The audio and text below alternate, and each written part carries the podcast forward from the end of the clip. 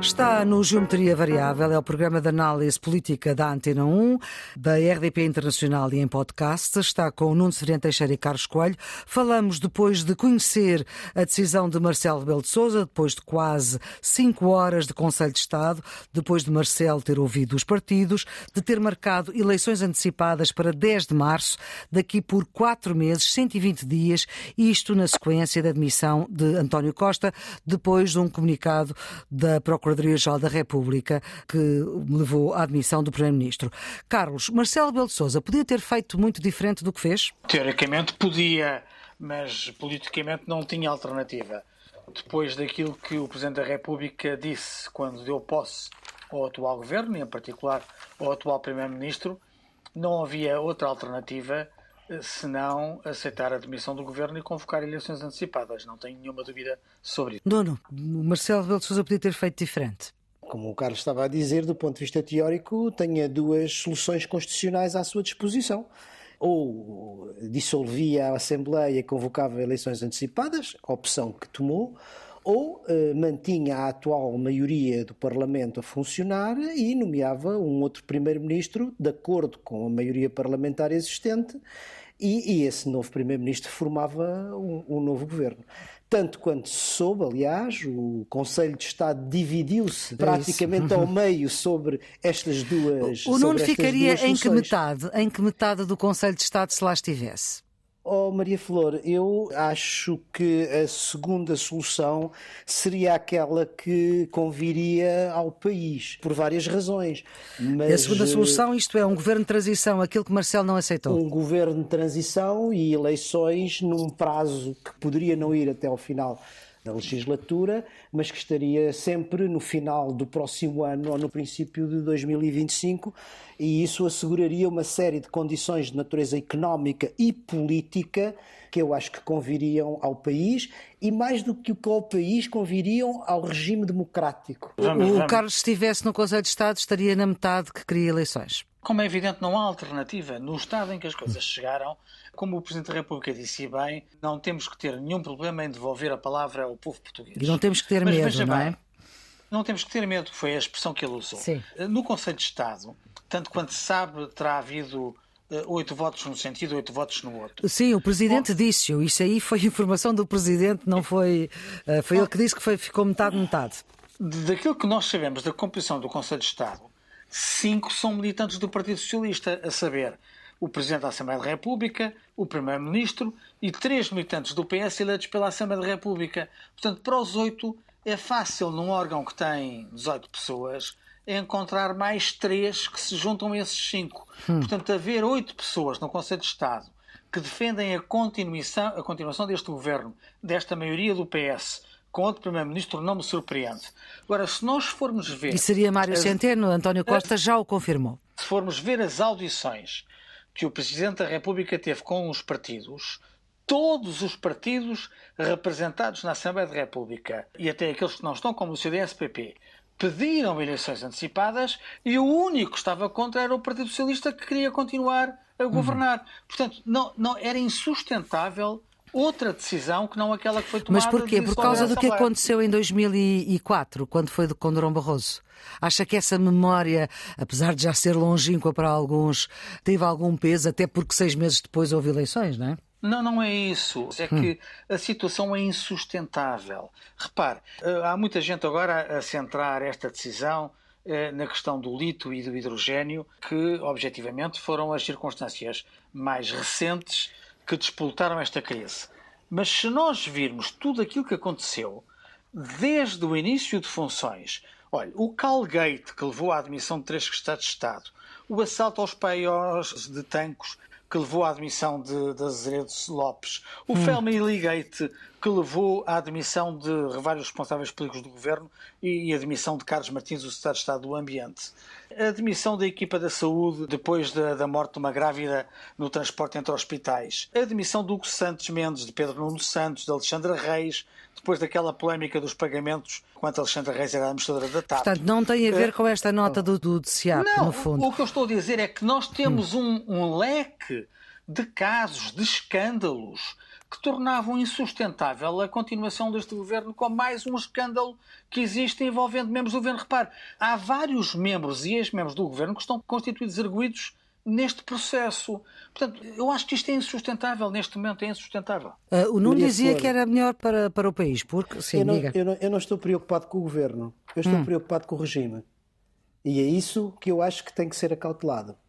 Explico o que quer dizer. Quando eu disse há bocadinho que a outra solução me parecia uma solução melhor para o país e melhor para o regime democrático, não tem a ver com a sobrevivência do governo, porque este governo cairia. Sim, claro. Tem a ver com uma outra coisa e que eu acho que é, agora não vale a pena enfim, sim, estarmos claro. a discutir os dois cenários, porque já sabemos qual é que claro se vai, que sim, claro que sim, qual é que mas... se vai eh, verificar. Eu acho que agora temos que olhar para o, o cenário que está em cima da mesa, e ver, ver quais são as vantagens que ele nos traz, e traz uhum. vantagens, algumas, uhum.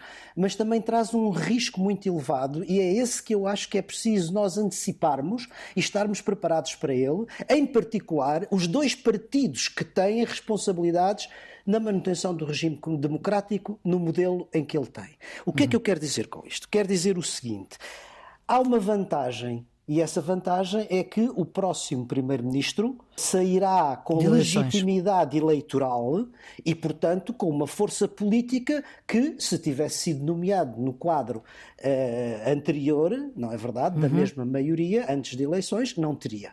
Certo. Agora, temos que ter em conta que há aqui um elevado risco, e o Presidente da República tem que o assumir, assume-o certamente, que é ele não sabe qual será o resultado eleitoral. Sim. E se o resultado eleitoral, dentro de quatro meses, lhe assegura maior governabilidade para o país do que aquele que tem agora.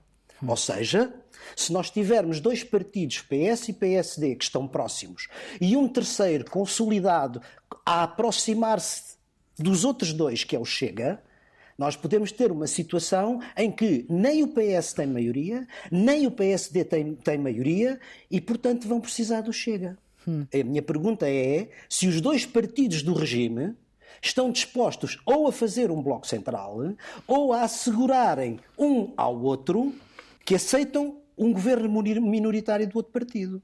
Ou seja, Essa se o PS é ficar em primeiro momento. lugar se o PS ficar em primeiro lugar, mas sem maioria absoluta, está o PSD disponível para viabilizar um governo de minoria?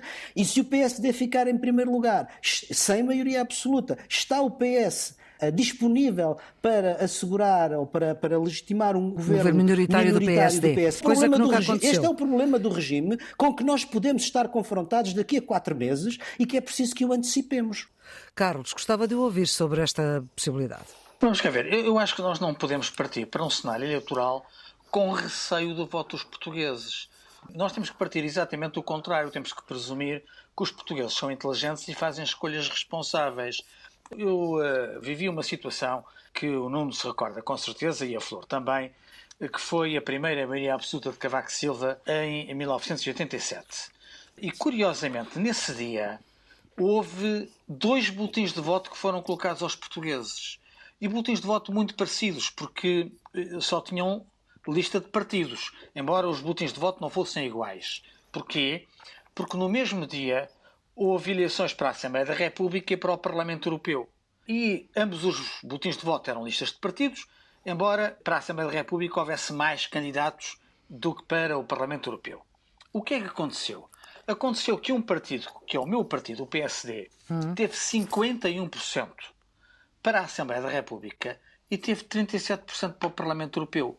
E o CDS-PP foi exatamente o contrário, teve pouco mais de 4% para a Assembleia da República e teve 14% para o Parlamento Europeu. Com Lucas Pires, creio, não era? Com Lucas Pires, uhum. com Lucas Pires, exatamente. Bem, o que é que isto significa? Significa que o povo português, com dois boletins de voto sem fotografias, só com uma lista de partidos, teve o critério de fazer diferente. De, distinguir, de distinguir de uma votação para a outra. Ou seja, eh, eu acho que é razoável e até é saudável a democracia nós presumirmos que o eleitorado é inteligente. Eu vou para estas eleições. Tá mas o eleitorado pode ser muito inteligente e dar governos minoritários do PS ou do PSD. Isso, Com certeza. É, claro, pronto. Já e esta aconteceu. questão. Já, Já aconteceu, aconteceu. Já aconteceu. E nesta hipótese uh, que o Nuno coloca, uh, aliás, que é interessante que na semana passada tínhamos aqui Fé Rodrigues uh, neste programa por causa das suas memórias.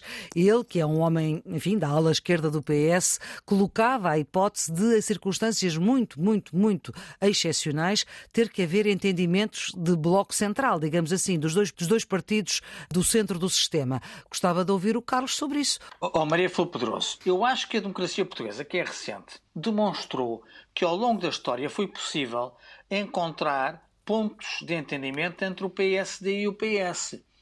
Todas as revisões constitucionais passam por esse entendimento. E até houve um governo de bloco central. E, portanto, eu não creio que se possa considerar como anómalo na democracia portuguesa um entendimento, eh, seja ele mais estrutural ou mais pontual, entre os dois partidos. A solução que o Nuno está a fazer, que vamos partir para estas eleições com a garantia à partida de que quem ficar em segundo lugar se compromete a viabilizar um eventual governo eh, minoritário de quem ficar em primeiro lugar, obriga a que os dois partidos digam o mesmo. Olha, nós neste momento não fazemos a mínima ideia quem vai ser o novo líder do Partido Socialista. E, portanto, antes do PS arrumar a casa e apontar a liderança, eu não creio que seja possível, é claramente prematuro, estar a antecipar se há alguma viabilidade no entendimento desses entre o Partido Socialista e o PSD. Pronto, já se Por isso ficou. é que eu estava a achar que se houvesse, digamos, uma maior, um período de transição, isso fosse possível, porque eh, eu estou de acordo com o Carlos, quer dizer, há momentos em que é preciso clarificar as águas e isso é o normal na democracia. Mas há momentos de crise, e esses momentos de crise são aqueles que põem em causa, por qualquer razão, o regime que muitas vezes os partidos centrais, e isto não aconteceu só no regime democrático Uhum. pós 25 de Abril, isto aconteceu na monarquia constitucional também, na nossa monarquia constitucional. E, portanto, há, há momentos de crise para o país em que o regime pode estar em causa, em que os dois partidos do centro devem, enfim, procurar encontrar consensos que, sem prejudicar as suas diferenças democráticas, como é natural, mas devem procurar eh, um entendimento e um consenso que permita a sobrevivência, a sobrevivência agora no sentido da manutenção e a saúde do regime. Vamos então agora a um outro ponto da comunicação do Presidente da República que tem que ver com eh, a garantia do orçamento eh, e eh, do PRR e só depois disso, portanto, só depois do dia 29 de novembro, que é quando o orçamento vai à votação final global, é que a Assembleia é dissolvida. Garantir um orçamento aprovado, que eventualmente depois será alterado através de um orçamento suplementar ou retificativo pelo governo que aí vier. Faz sentido, Carlos? Eu acho que faz todo o sentido. E aí concordo com a abordagem que estava a ser feita pelo Nuno, de que, independentemente da luta política, e ela é perfeitamente legítima e até saudável em democracia, nós temos que perceber quais são os principais e mais elevados interesses do país. E neste momento, não ser aprovado um orçamento significaria que entrávamos num regime do odécimos e que o novo orçamento só iria ser aprovado pelo novo governo. Hum. Olha, com eleições a 10 de março, a Assembleia tem de se constituir depois daí, às negociações para a constituição de um governo, o governo pode iniciar funções só uh, ou em fins de março ou até inícios de abril, e se não houver uma maioria clara, pode ser até mais tarde. Constituir o governo, apresentar o orçamento, discutir o processo orçamental na Assembleia da República e aprovar, nós podemos estar a apontar para um orçamento que só seja aprovado e, portanto, só possa entrar em vigor em maio ou junho. Ou seja, mais de seis meses a partir deste momento. Mas, ó, Carlos, portanto... deixe-me só fazer-lhe aqui uma provocação. Mas acha que Marcelo Rebelo de Sousa insistia uh, num orçamento se não gostasse do orçamento que está? Não, eu acho que, independentemente da natureza do orçamento, é mais recomendável. Veja a posição que tomaram os presidentes dos governos regionais. Hum. Bem, os Açores está exista, complicado. Que, que exista um orçamento para entrar em vigor já, independentemente de poder vir a ser alterado com um orçamento retificativo pelo novo governo, do que o, o país estar meio ano num regime do odécimos. Sob o ponto de vista da estabilidade financeira, sob o ponto de vista das condições económicas, sob o ponto de vista da segurança para os agentes económicos com as medidas que estão propostas, é melhor que nós tenhamos o orçamento com todos os seus defeitos, o orçamento aprovado, do que não ter orçamento e só ter um orçamento daqui a oito meses. É? Uhum. Nós estamos no início de novembro. Se tivermos um orçamento em junho, é só daqui a oito meses que haverá novo orçamento de Estado. Portanto, uhum. eu acho que é razoável esta preocupação do Presidente da República e acho que foi inteligente esta decisão. Não, não. Estou de acordo e esse é um elemento fundamental. Era, aliás, uma das razões pelas quais eu tinha dito que a outra solução uhum. nos garantiria com maior estabilidade um orçamento e a execução do PRR. Esta solução que o, que o Presidente da República apresenta parece-me eh, politicamente avisada e economicamente indispensável. Aliás, não só do ponto de vista, digamos, dos responsáveis políticos, mas ainda esta manhã ouvi os CEOs de, da banca portuguesa uhum. pronunciarem-se no mesmo sentido. Paulo Macedo absolutamente... chegou a dizer que um processo eleitoral significa o país parado quatro meses. Eh, eu acho que mesmo assim isto vai começar a funcionar lá para meados do ano que vem. Pois. Agora, eh, é essencial que isso se, se, verifique, porque sem a aprovação do orçamento há um conjunto de medidas que são fundamentais, que não iriam, digamos, entrar em vigor. Estou-me a referir ao aumento dos funcionários públicos, ao aumento das pensões, a redução do IRS. Sim, eh, entretanto, esta quinta-feira o Conselho de Ministros já tomou uma data de medidas, inclusivamente o aumento do salário mínimo. Exatamente. E depois, o, tudo aquilo que tem a ver com o PRR.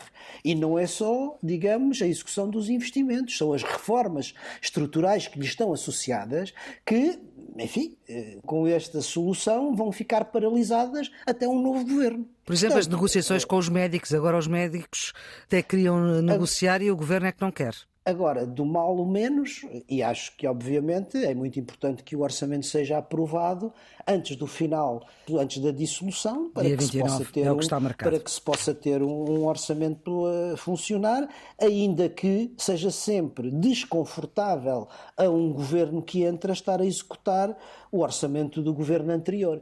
Mas aí, como a Maria Flor disse, tem sempre o instrumento do retificativo embora nunca seja o seu próprio orçamento. É? Claro que sim. Ora bem, nós começámos esta nossa conversa aqui no Geometria Variável com Nuno Severiano Teixeira e Carlos Coelho, já depois de eh, sabermos aquilo que Marcelo Rebelo de Sousa decidiu, é que vai haver eleições daqui por quatro meses, 120 dias, dia 10 de março foi a data marcada, eh, e agora queria ouvi-los. António Costa podia ter feito diferente depois do comunicado da Procuradoria-Geral da República. Carlos. Eu acho que António Costa tomou uma atitude digna.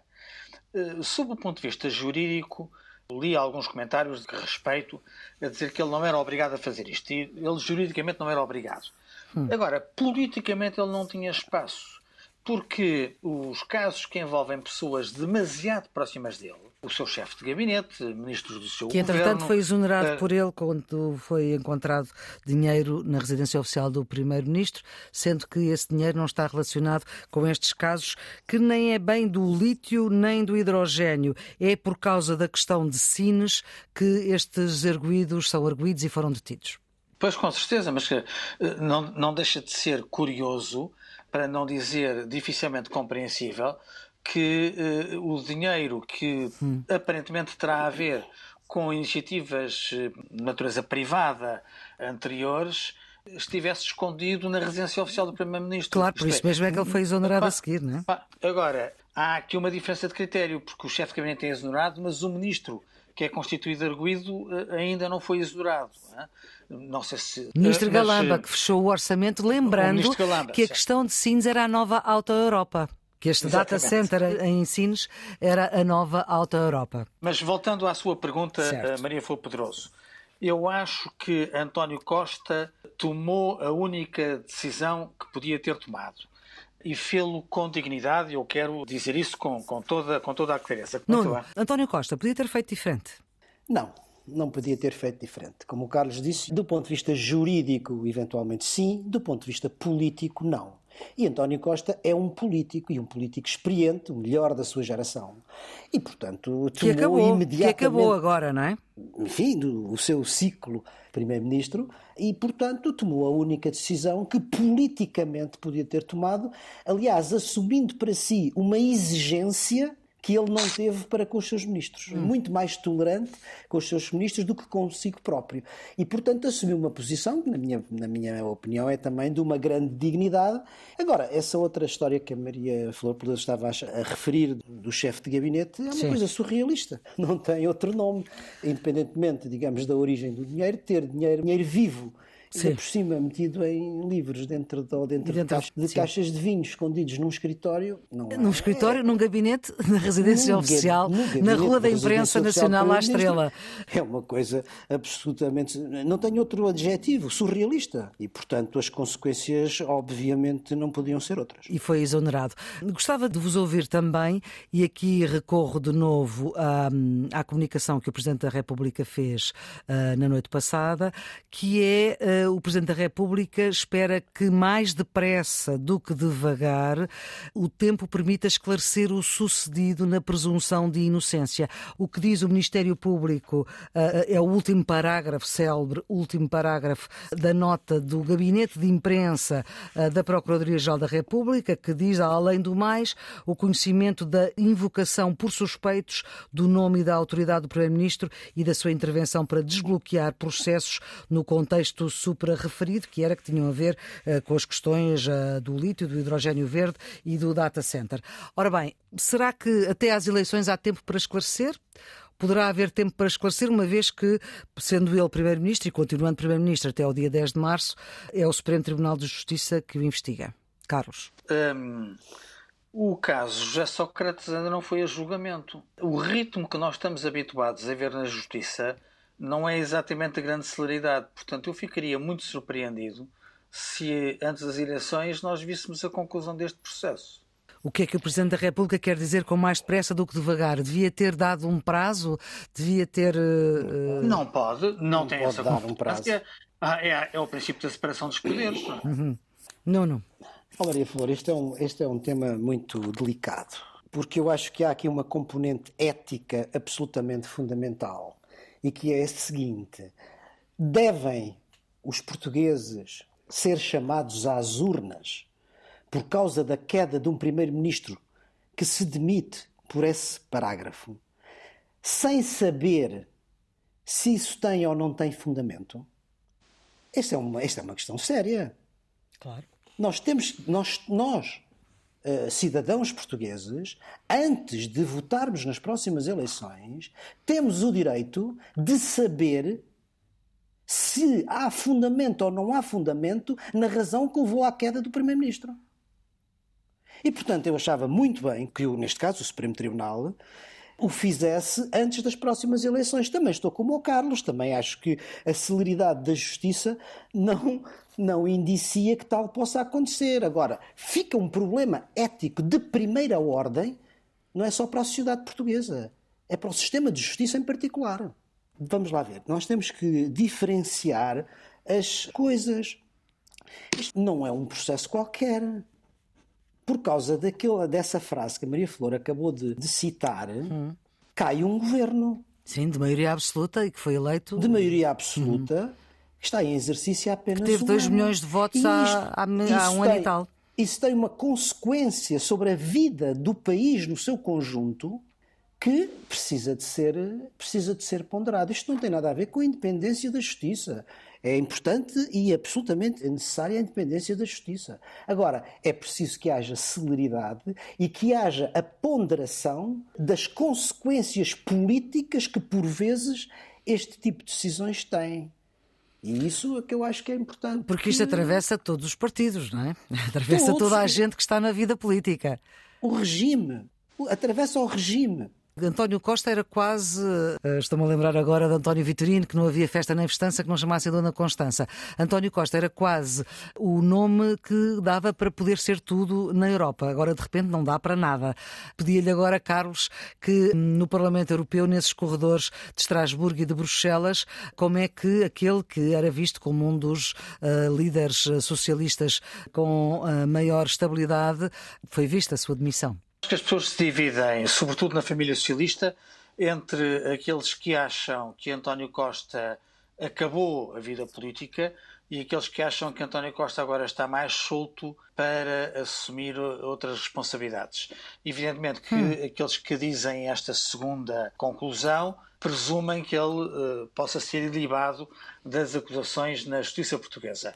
Agora, curiosamente, há dois registros.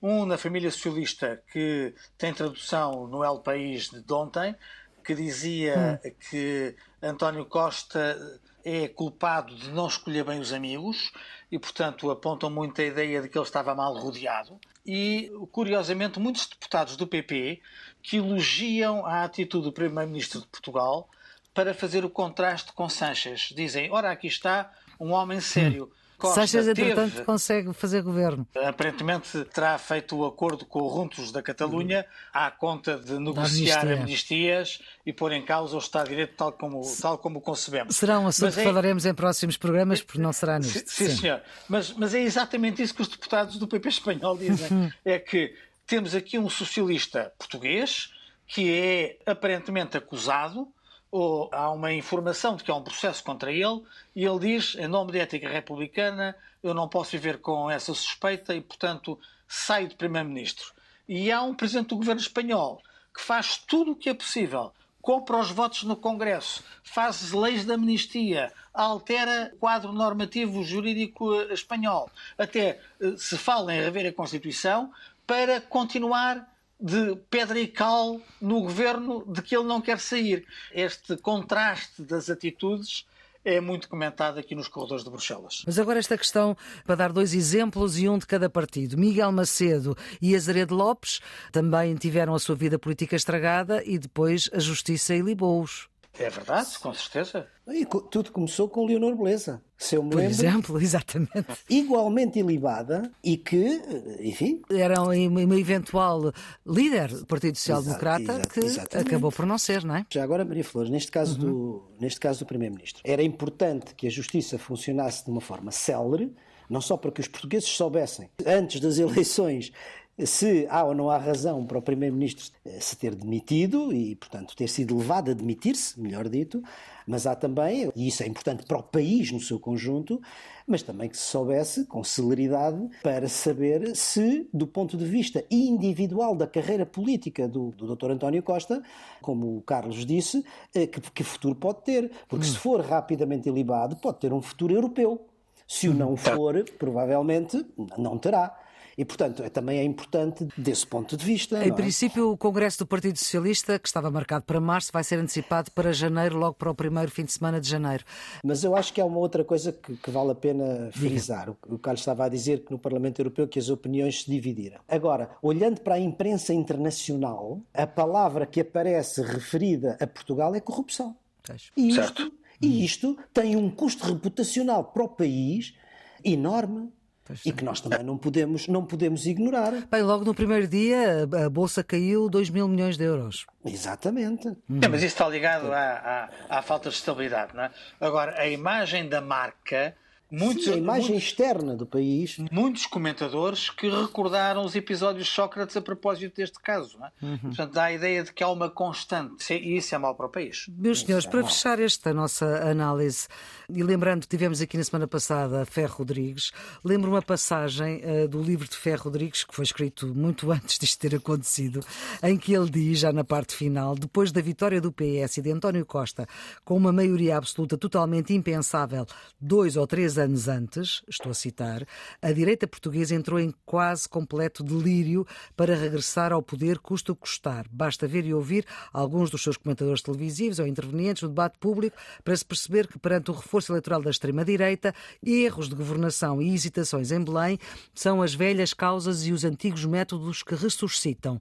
Com o pavor, continuo a citar Ferro Rodrigues, com o pavor de que os meios financeiros conquistados na União Europeia possam chegar à base económica e social e assim afastar do poder as suas figuras, a direita, como se diz no póquer, encava, joga tudo numa dissolução do Parlamento o mais cedo possível, se não for em 2023, que seja em 2024 ou mesmo em 2025, se tal for possível constitucionalmente. Acham que isto hum, tem alguma coisa a ver com o que estamos a viver ou não, Carlos? Sinceramente, não, porque esse cenário que Ferro Rodrigues refere hum. era o cenário que especulava sobre uma iniciativa do Presidente da República. Isto é, certo. o Presidente da República verificando um conjunto de, de factos, de casos, de casinhos, ou até um mau resultado nas eleições, falava-se que as eleições europeias podiam ser a oportunidade para isso, o Presidente da República podia, ouvindo o Conselho de Estado e os partidos, exercer os seus poderes e dissolver a Assembleia.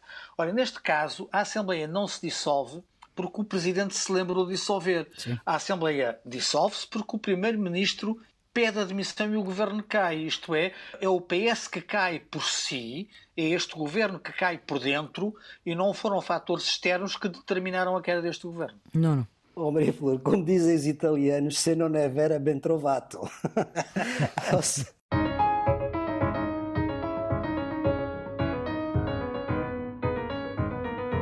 Vamos para os redondos, bicudos e quadrados. Carlos, o seu redondo? É para o sinal político que é dado pela Comissão Europeia com o pacote do alargamento. A Comissão faz a avaliação dos progressos realizados pelos países candidatos, a saber, a Albânia, a Bósnia-Herzegovina, o Kosovo, o Montenegro, a Macedónia do Norte, a Sérvia, a Turquia e, pela primeira vez, inclui também uma avaliação para a Ucrânia, a Moldava e a Geórgia. Hum, Ou seja, os países que estão às portas da União e que estão ameaçadas pelo urso russo. O que me parece importante é que, e aplaudo, é que a União parece ter uma visão geopolítica de longo prazo.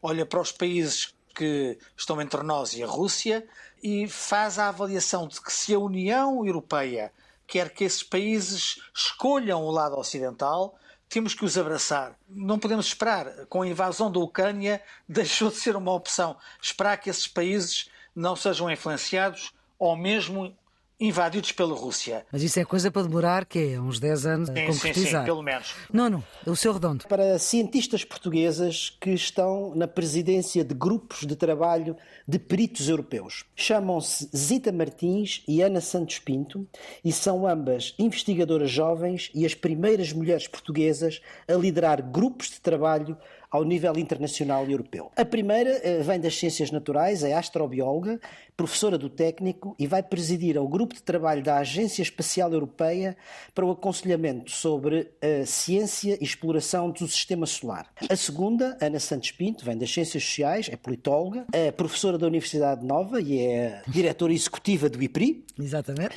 E eh, está a presidir ao grupo de peritos independentes da NATO que vai apoiar a revisão do conceito estratégico da NATO para a vizinhança sul. Carlos, o seu quadrado? O uso indevido de fundos europeus. A Procuradoria Europeia, mais conhecida pela sigla EPO, afirmou que o orçamento da União Europeia perdeu mais de 5 mil milhões de euros em fundos que foram utilizados indevidamente. A Procuradora-Geral da União Europeia afirmou numa carta enviada em julho que a Comissão aparentemente não tinha conhecimento da existência de mais de 90% das suspeitas de fraude hum. e que estas estavam a prejudicar as finanças da União Europeia.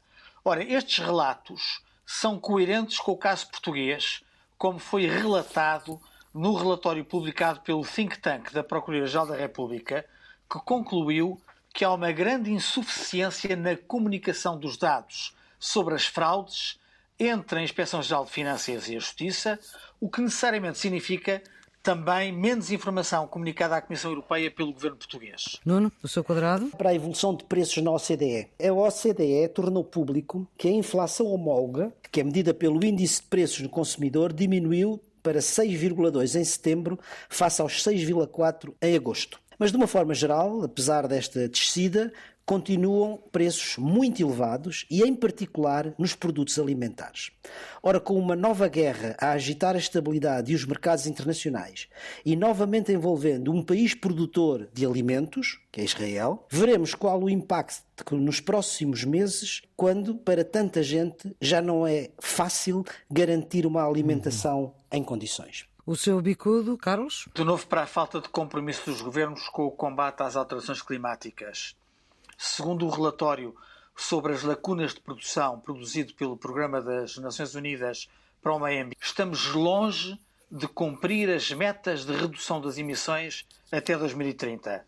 Se os governos nacionais cumprirem, a produção estimada de combustíveis fósseis até esse ano, estamos a falar de 110% dos limites acordados em 2015 no Acordo de Paris. Uhum. Ou dito de outra forma, os Estados comprometeram-se a limites que vão mais que duplicar até 2030. Uhum. Isso coloca em causa o objetivo de redução do aquecimento global em 1,5 grau e meio até 2030 e mesmo se falarmos em 2 graus, a produção está 70% acima do necessário.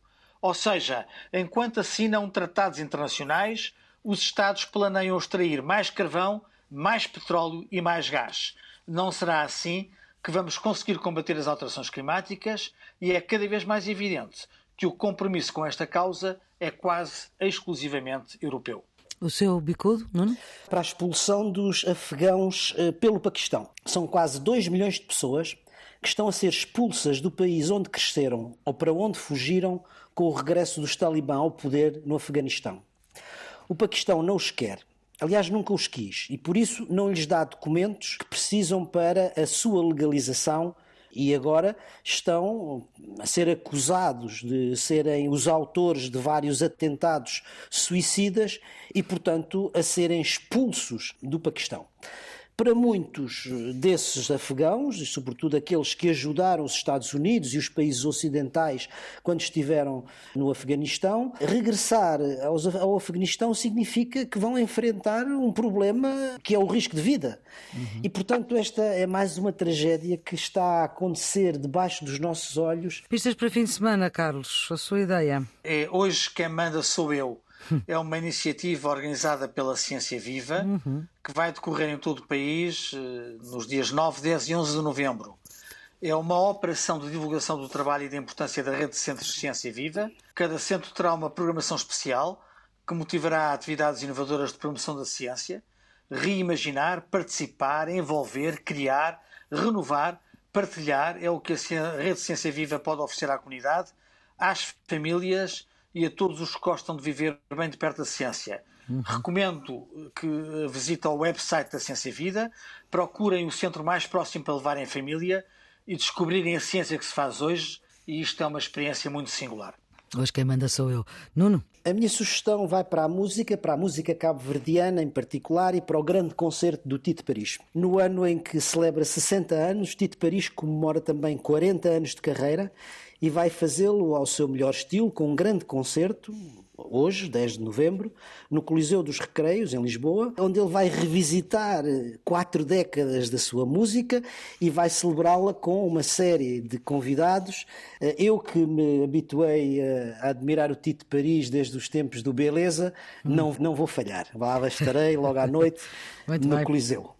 Muito bem, é assim o ponto final nesta edição. Também ela especial do Geometria Variável, edição número 148 para a Antena 1 RDP Internacional e podcast com Nuno Severiano Teixeira e Carlos Coelho. Esta emissão hoje com essa nota das eleições antecipadas marcadas para 10 de março do ano que vem, do ano dos 50 anos do 25 de Abril.